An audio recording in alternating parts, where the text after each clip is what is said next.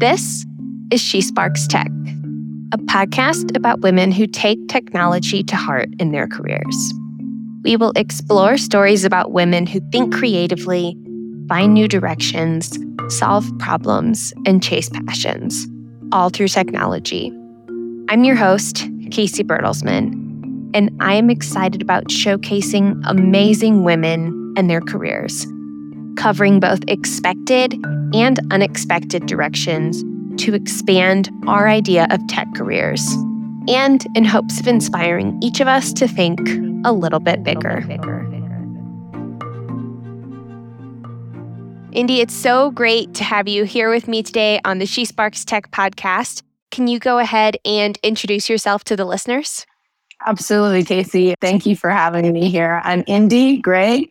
I'm the founder and CEO of WeDo.ai. I've been in tech for 25 years. This is my fifth startup. And um, so I've had a, a, lot of ups and downs and really merry-go-rounds, I guess, uh, in my in my little life.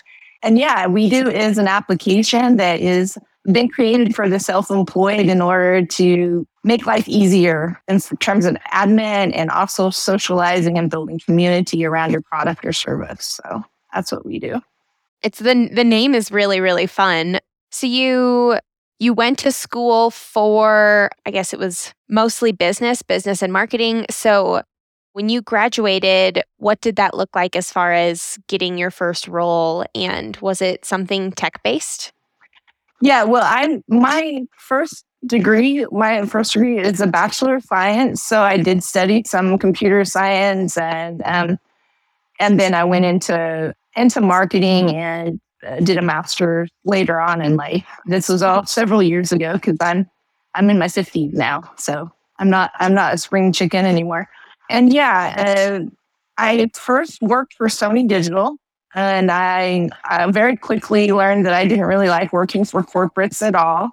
And so I decided to start freelancing, and I was building people websites and building, you know, the early versions of web as we used to know it, which was barely, I mean, it was before Google was even a thing. And yeah, and then I took a short, a brief stint in the music industry and became a rock star and got to tour for a while. I had three kids and I just, my husband left me and I decided I would just, my revenge was to become a rock star. And so that's what I did. I got a label deal and got to tour and, and, and do that. And then quickly went back to tech when I realized there was a big problem in the music industry that needed to be solved and built a platform marketplace. And yeah, all roads lead to where you are today. So several companies later and a lot of um, experience later, I'm here today building a, another application that I believe will help change the world and leave it a better place. So yeah. So that experience after the music industry, was that the first startup that you were did I guess were you starting that? Was that an idea that you brought to the market? Yeah, yeah. It's, it was really a big, a big problem in terms of piracy and the way that musicians were to be paid. So we very quickly built and scaled a platform for the music industry, for publishers, musicians, managers, labels, and aggregated them. And, and this was prior to things like Apple Music or, or Spotify and the, the industry was really in flux and there were a lot of issues with the RIAA suing people and you know people were getting sued for downloading music and sharing music and yeah big fights with the pirate bay. Um, but yeah that was one of the first technical startups that i started. I had other businesses prior to that. So that was probably my third company that i started so, would you say that you've always felt like you were very entrepreneurial and that was like that side of you was something that came somewhat naturally? Yeah, pretty much. I think I, I've been an entrepreneur since I was really young, very small. I was always selling something or going door to door or joining some sort of a club where I would sell something or I'd be building something. It's kind of a natural thing for me being a creator is part of who I am. So I'm constantly in the creation mode. And it's what drives me. I like to make things that don't exist yet come into existence. You know, it's fun. I love that. That's, I mean, it's a really cool experience to be able to identify a problem and actually be able to solve it, as opposed to saying, this could fix it, but I have no idea how the hell I would even do this. But I mean, you took that next step to saying, okay, this is the idea. And then either I know how to fix it or I know how to find the people who need to help me figure out how to fix it. Absolutely. And I think that's the that's the thing. When you have an idea and you want to create something, you can't stop with the excuse of, oh, I don't know how to do this. Because you don't have to know how to do it. In fact, nobody knows how to solve something that's never been solved before. It's only impossible until, you know, you start trying. And then you realize, oh wait, with with this type of person or, you know, and things don't happen overnight. So building teams around you and taking some risks is essential to you know that that process and, and building things that that never existed before is part of yeah the fun i think the best part of the journey. Yeah.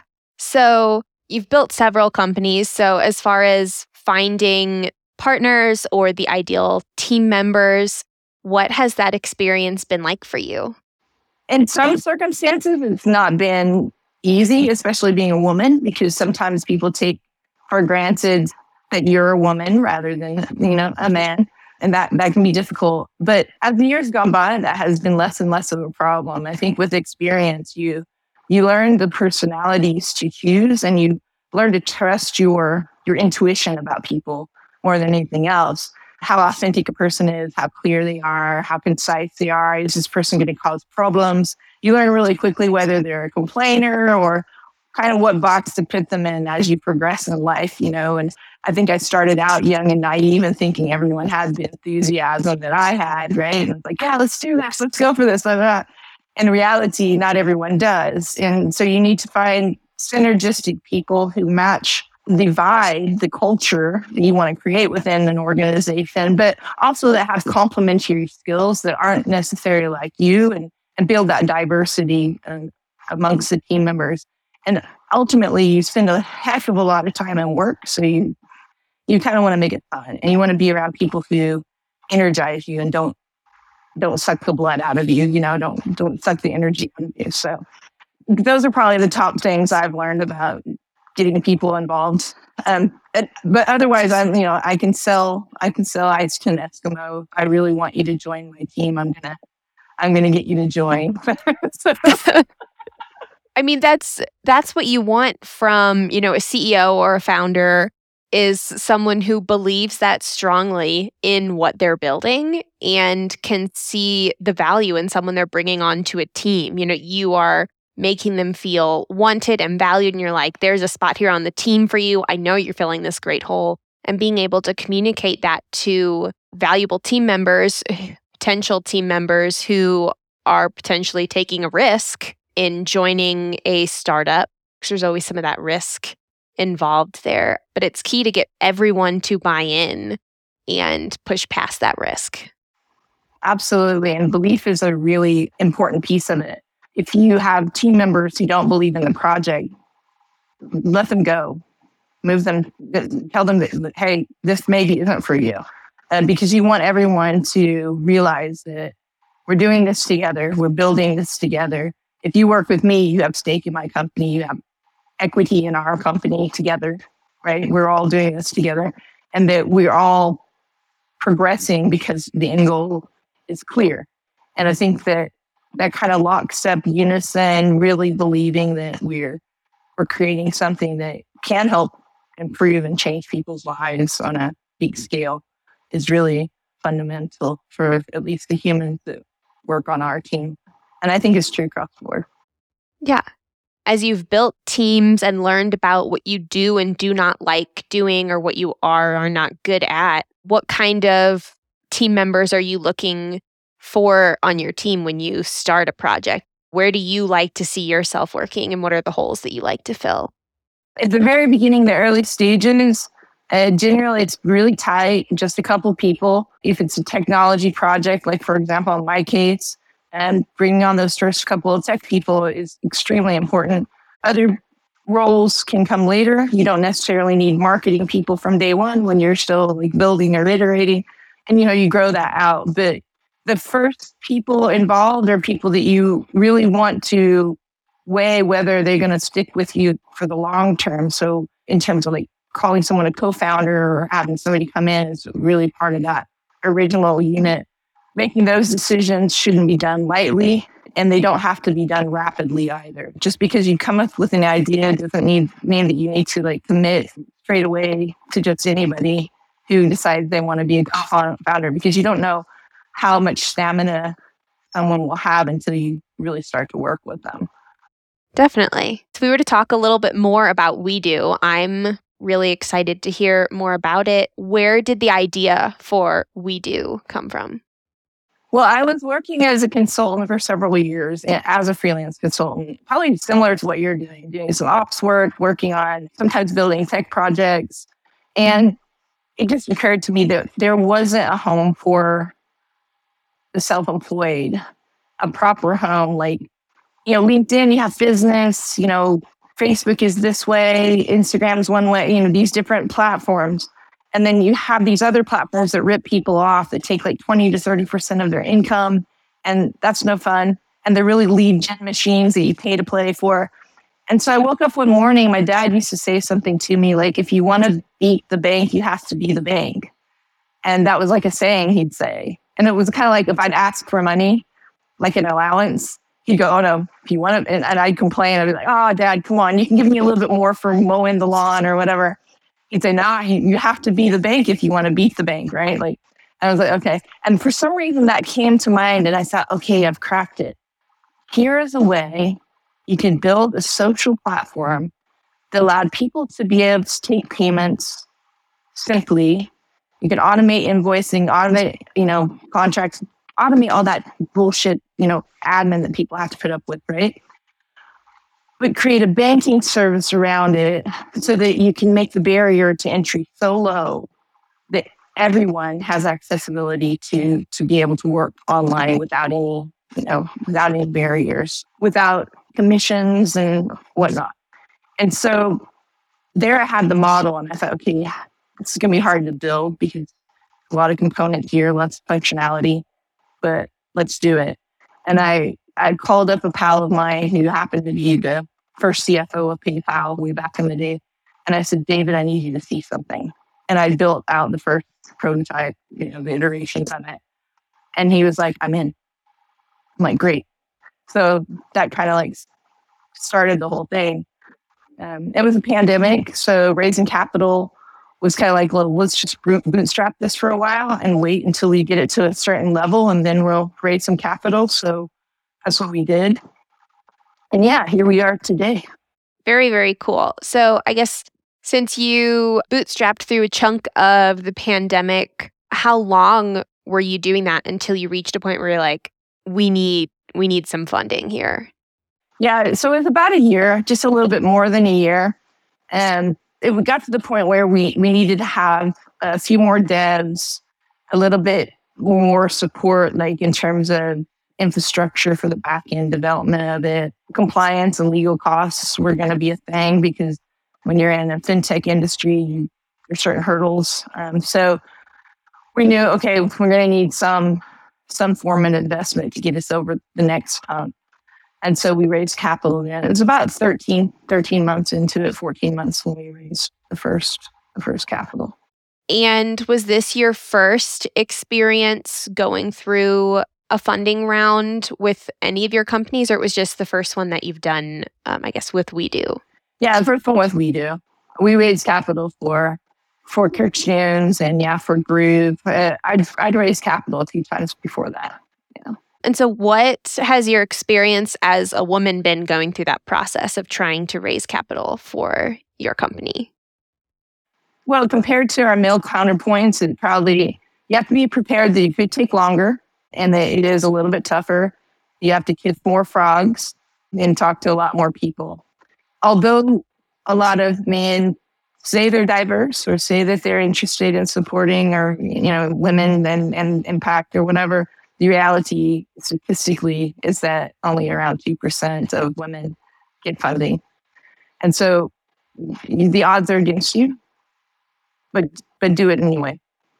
And I think that the other thing is if you have a scalable business and the idea is strong and you put together a great team, just keep going. There are alternative ways to, to getting funding than traditional investors. Don't rush out to the VC straight away because they're the ones that generally don't invest in women until until you've really proven everything.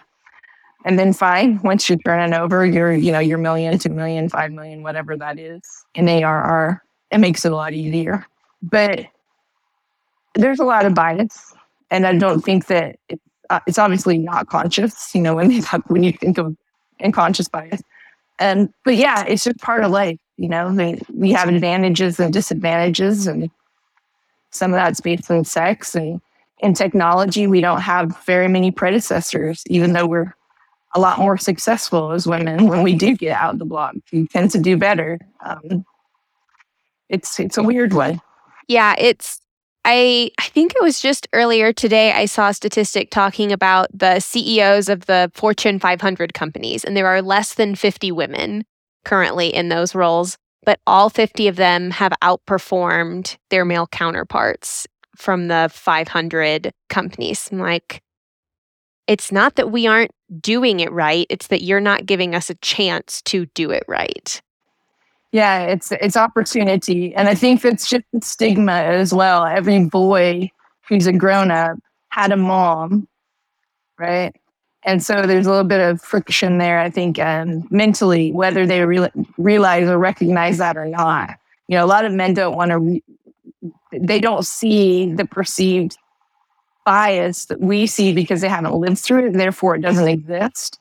And I see a lot of these arguments, you know, on, on LinkedIn, on posts, and I'm thinking, really? you know, really? Um, it's 2023. Um, so, you know, we burned our bras uh, 40, 50 years ago. And uh, we're moving forward slowly, slowly. But I think the next generation is gonna gonna help sort that out. I think we're we're on the right track. So it'll get better. Yeah, I I, I think we see more of it because, like you and I were talking about earlier, part of it is who you see ahead of you where you're working. And so, are you working somewhere that you can see a potential trajectory? It may not be 50%, but you're starting to see one or two or three sprinkles of women in leadership and say, okay, that's where I'm trying to get. I see people there. I see people who may not look exactly like me, but more like me than the white men sitting there. And, you know, we have more generations coming through and more women who've stayed in tech longer to be in that position for someone to look up to and say, okay, Indy has had five plus different startups. She's gone through funding so many times. Not everything's been a success, but it has not stopped her. And I can see myself there in 10 years, however many years. I, I know it has not discouraged her from leaving tech completely yet. yeah, and I think uh, you know I think it is important that women in positions of, I mean, we can use the word power. I don't mean power, but you know, in in leadership positions, are bringing up more women into those positions. You're pulling you're pulling them up the, the ladder, um, not making them try to reach for that uh, brass ring so much, but we're but we're bringing them through because men are certainly doing that with their with the with younger men or with with men in the industry. And so we have to create that same kind of sisterhood um, amongst ourselves and, and, and be really conscious of that um, in order to, to make a big change. Yeah, it's not treating it like a competition. This isn't high school. We aren't trying out for the cheerleading team. There is room for all of us at the table. And it's way more fun if we are all at the table together. Yeah, yeah. And I tell you what, it's a lot more fun working with women in in, in various roles. I mean, it's it's actually a lot more fun. We don't, you know, the cool thing about women is we we don't tend to like beat our chests all the time. We're we're more interested in getting things done, you know, like uh, than than telling people how great we've been or what you know what wonderful stuff. I, I'm not not speaking for every woman, of course. There's some that probably brag a lot, but but you know it's more about getting something done and doing it together and i think that kind of community spirit is part of being a woman um, because we it becomes pretty natural to us you know? We raise kids we have sisters and brothers like we look after each other more naturally.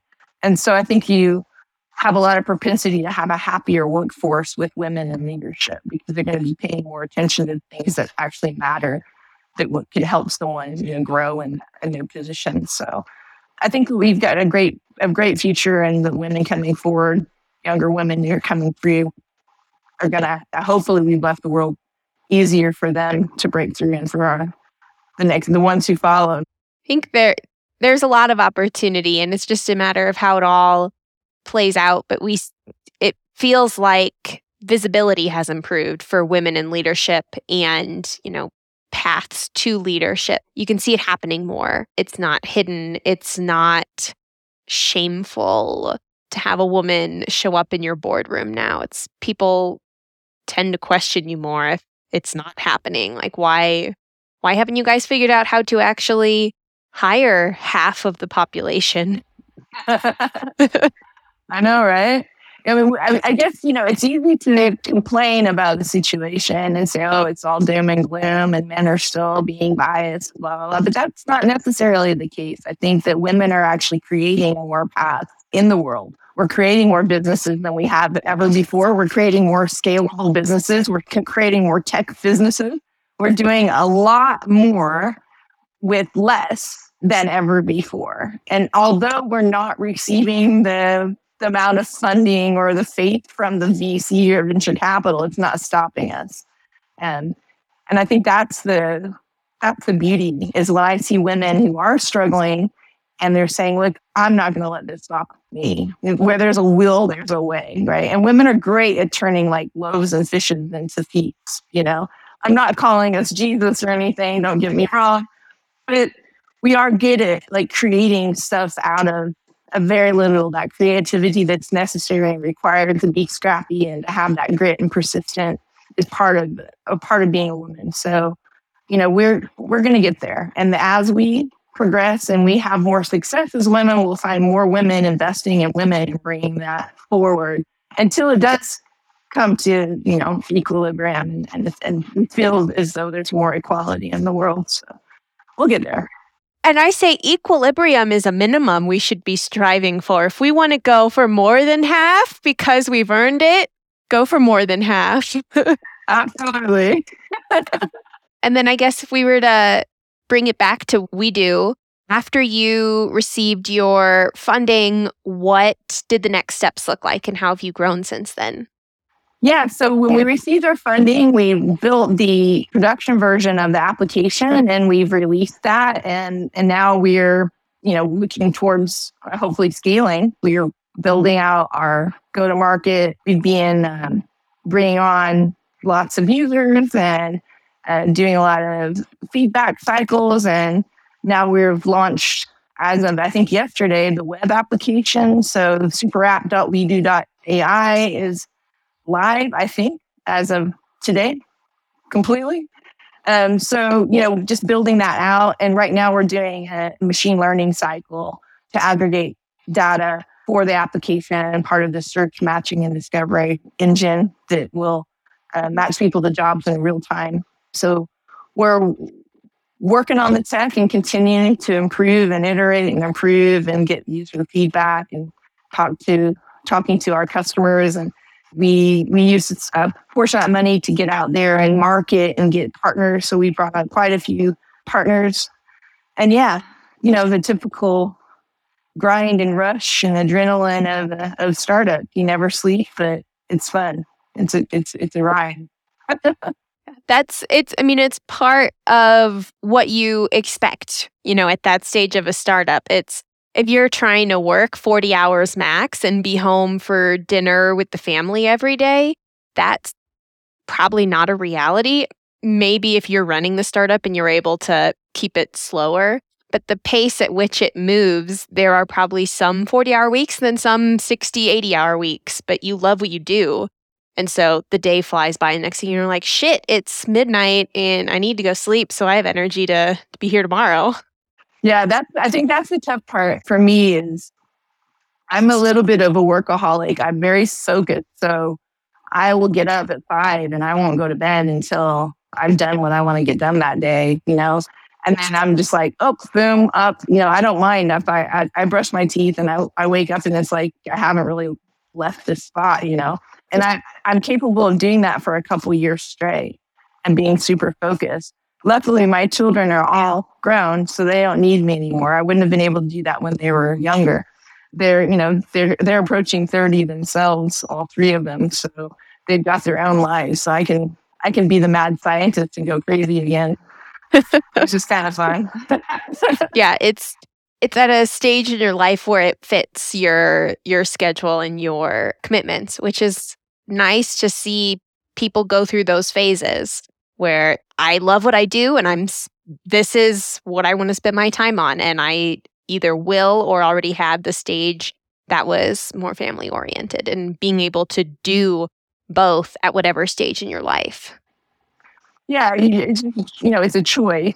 I definitely didn't want to do that when my kids were small. You know, I was in the music industry, so touring and stuff. I, I was lucky enough I got to bring my kids with me, and we were part of that whole experience. But but now, yeah, if they come to visit and mom's like doing a 15 hour day, they just kind of learn to like come up, sit down and eat their cereal and do, you know chin wag with me and, and, and hang out, and I, I try to make some time for them.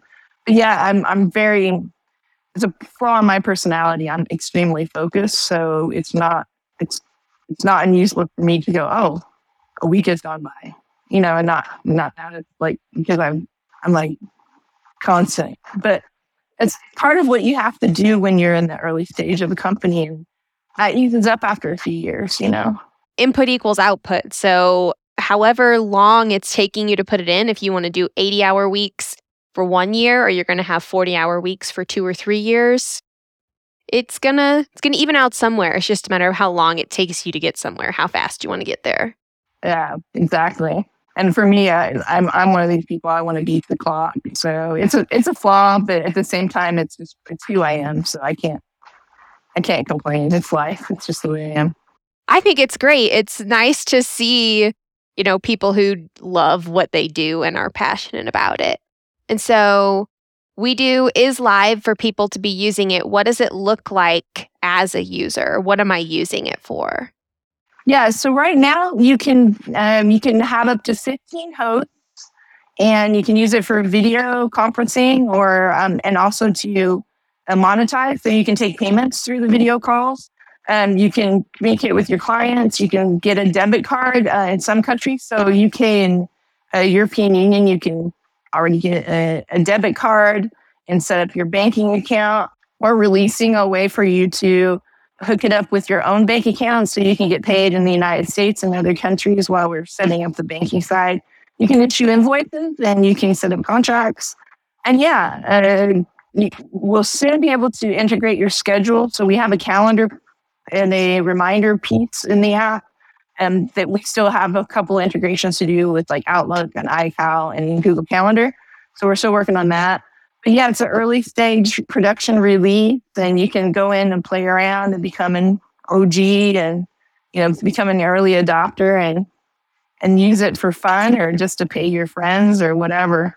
But yeah, you can you can do quite a bit um, so far, and I think uh, as the year improves, we'll we'll we'll get it back up to we'll get it up to where we'd like it to be by I think August, September. So hopefully people will hang out with us and and give us feedback and you know keep that loop going. Yeah, and then you had mentioned you know being able to find potential jobs through WeDo. So if I'm someone that is looking to hire, is there a side of WeDo that I'm using for that portion of it? Yeah, there will there will be. That's this um that's the next phase. So our search and discovery is part of this machine learning and uh, artificial intelligence journey that we're working on at the moment. We're hoping to be able to match people in real time. And it's kind of like dating. It's like Tinder for business, really, what we're doing in a lot of ways, which makes it fun, but also um, greatly decreases the amount of time you need to spend searching for potential matches and it's based on personality, it's based on skills, it's based on a lot of criteria that an organization may need. So it's pretty fun. And we're just trying to gather more and more data in order to be able to release that because it does require a fairly decent sized data set. Acting the card for I guess later on this year. And by invitation, we'll be onboarding users to play around with that. So um, anybody who wants to be part of that uh, go download the app and send me a message so we can get you get you on. Yeah. I mean, that's super cool. I mean, you guys have a lot of things that you are projecting to get in there this year. And then do you have like features beyond the few that we talked about that are like longer term roadmap that you want in there?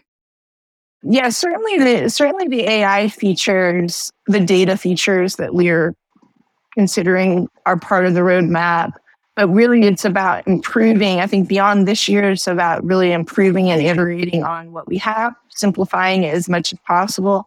It's already very simple. It's four buttons to run your business. You can't get much simpler than that.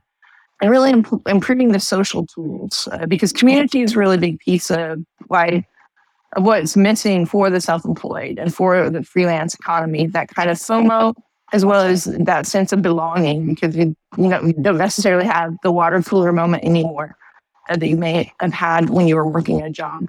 So bringing people together is really important. Creating those communities, and then creating that a real time space that fills gaps because um, finding clients, keeping clients happy, and, and making sure that you have the next gig is all part of that fractional and, and self employed journey.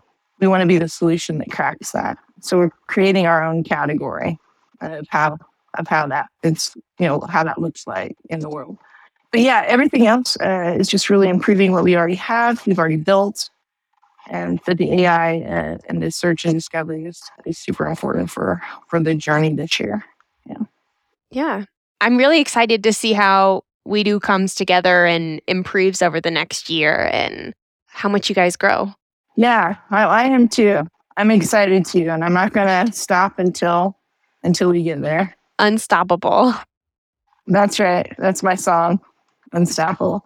Um, but yeah, and and I think you know the main thing is really to democratize the way we work. You should be able to work anywhere, any place, anytime, and be able to pick up your work on the go and, and actually not be tied to a job or a corporate job.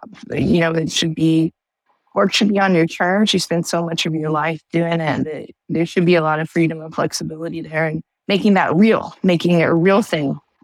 Yeah. And I mean, from my experience, I can say that, you know, doing freelance work, my skill set has increased so much faster you know, I'm put in positions of responsibility. I'm managing a lot of stuff I would not be managing otherwise, just, you know, finances and making sure I'm paid on time, potentially paying people that I'm contracting with, and touching so many things that you do not touch as a entry level employee. There's a lot of wonderful security as a, you know, a W2 employee. But if you had asked me in high school, I would have told you that like owning a business or being an entrepreneur would be the very last thing I would ever want to do. It terrified me. And then I started doing some of the work and I'm like, so I like this a lot better. I get control of who I'm working with and I have control and say in what I'm doing and what I want to learn and where I do or do not want to be moving. It's really powerful being able to to go through and do that and then you look back and you're like, holy shit, it's been a year and I've been super successful and I've been working half the time and I'm happy. And it it doesn't happen overnight just like growing any large business, but taking that first step to start doing something and finding where you want to be. Whether or not I go back to a full-time job anywhere, uh, still undetermined. I'm not saying yes, I'm not saying no, but you have to sell me on what it's going to be. I, I want to buy into it, whatever it is. Yeah. You raised quite a few great points there, too. With the, that choice, the security of a W 2 compared to the security of actually being able to control your own destiny, it, for me, those are like night and day. The W 2 keeps you in one spot, like more stagnant in your life and, and if you can, if you can move away from that and, and be like, okay, I can do this, there's always the option to have a job, fractional, full time, however, right? But when you realize, okay, I've got the skill set that I can be an entrepreneur, I can do this, and there's no excuses for me not to if that's what I want to do. The, the breaking down the barriers for that, and that, what, like basically what you said that you were terrified, right? Like, oh my God, I'm never going to do that. That's so scary. Why should that be scary? For me, in my lifetime, having a job is the scariest thing I could ever dream of, you know, doing. Like, oh, wait, you know, I have to ask somebody if I want to go on holiday. What? Yeah. it's all about how you look at it and deciding, you know, what your priority is. I think the two things that are really hard for people to like the hurdle to overcome is what the hell am I doing about health insurance if I don't understand anything about health insurance? Which I that it's just educating yourself and it's a hard process. And if you have any health issues, it's a completely different ball game to play in. And so I'm like, that's not, you know, I'm quitting my job today and we're going to figure it out. There's work to be done to figure that out. And then sometimes it's, I have XYZ responsibilities and need to have X amount of money coming in every month. And for everyone, that looks different. They're both hurdles. They require time to get over and to understand and learn, but it's something that everyone is capable of learning and understanding because there are so many resources available for free on the internet. Yeah, true. And I think the, the hurdle for for health insurance, uh, especially in the United States, for the self-employed, that's a big that's a big issue, which isn't isn't necessarily a problem in other countries where health insurance is part of part of life. You know, you just have it. So over here, for example, in the United Kingdom, uh, it's just part of life. Uh, it, you know, in Spain, all of the European Union. Um, and it'd be nice if that if American could have something similar because it's amazing uh, the, the quality of care over here. But I think that's something that's going to progress as well as America moves on and and and gets more gets more opportunity for better better coverage for people's health.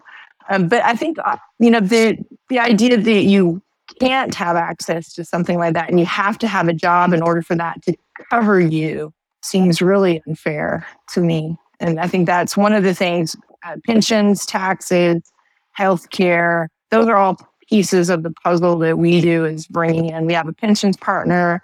Um, in the United States, we're looking for our healthcare partner. We've been in several calls with one particular provider for the self-employed.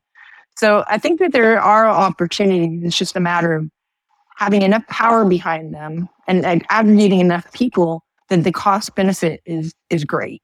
You know, insurance is all about that, isn't it? So, so yeah. Yeah, I'm mm-hmm. I'm constantly keeping track of like what's happening there. What are the options? What does that look like? You know, I'm I'm trying to retire my husband from his full-time job so that you know, if we're only sticking around with that for insurance, okay, we need to keep an eye on what is happening with insurance so that we're not paying on, you know, a mortgage amount for insurance. What does that look like? And figuring out where to find answers, where to ask questions and how how do we do that? I eh, you shouldn't be punished as a small business owner for I mean, doing what um, America, you're supposed to be here to start a business and buy a house. And, you know, like that's all part of the American dream. So why are we making it harder for people who want to? Yeah, exactly. Yeah, I couldn't agree with you more. I think there are quite a few solutions to um, that a lot of people are working on, especially right now in the United States. There's um, the freelancers unions who have access to, to several resources and they pool together and lobby together to work on, on these particular problems in the United States. And there are alternative healthcare um, insurances for the self-employed. Probably another topic for another podcast, but we could go down that rabbit hole because um, yes. it is really interesting. Yeah. yeah. Things exist. You do have to do your due diligence in searching for them is the the main thing. Don't just assume you don't have options. It can get intimidating looking at all of the options too. So it's like a, a find find the balance where you're you're in a good place to fall down that rabbit hole. Absolutely. Yeah. Awesome. Uh, well, Indy, do you have anything you'd like to say to wrap up today? Well, listen, download the app, uh, join WeDo. Uh, we're here for you. It's built for you. Um, it's built to really help small businesses and business people and and the people who serve small businesses and even larger businesses but secondly believe in yourself and if, if you're a woman listening to this podcast remember just to persevere keep going Yeah, that's that's a great way to end it. And if anyone's looking to get in touch with you, whether they are interested in connecting in general or they want to learn more about WeDo, where's the best way to do that? My, my hashtags or my my at tags are Indiana Gregg, so at Indiana Gregg, just about everywhere. So doesn't matter what platform, it's probably me. There aren't that many Indiana Greggs out there, so uh, it's one of those names that nobody tried to name their kid and so yeah, um, yeah, drop me a line. I'm on LinkedIn a lot, so feel free to you know just send a message on LinkedIn. And for WeDo, it's uh, WeDo.ai, and uh, on social, it's at WeDo underscore HQ. Awesome. Thank you so much again for joining me today, Indy. This was a really wonderful conversation. I really appreciate you having me and looking forward to, to hanging out with you and learning more about you. Thank you.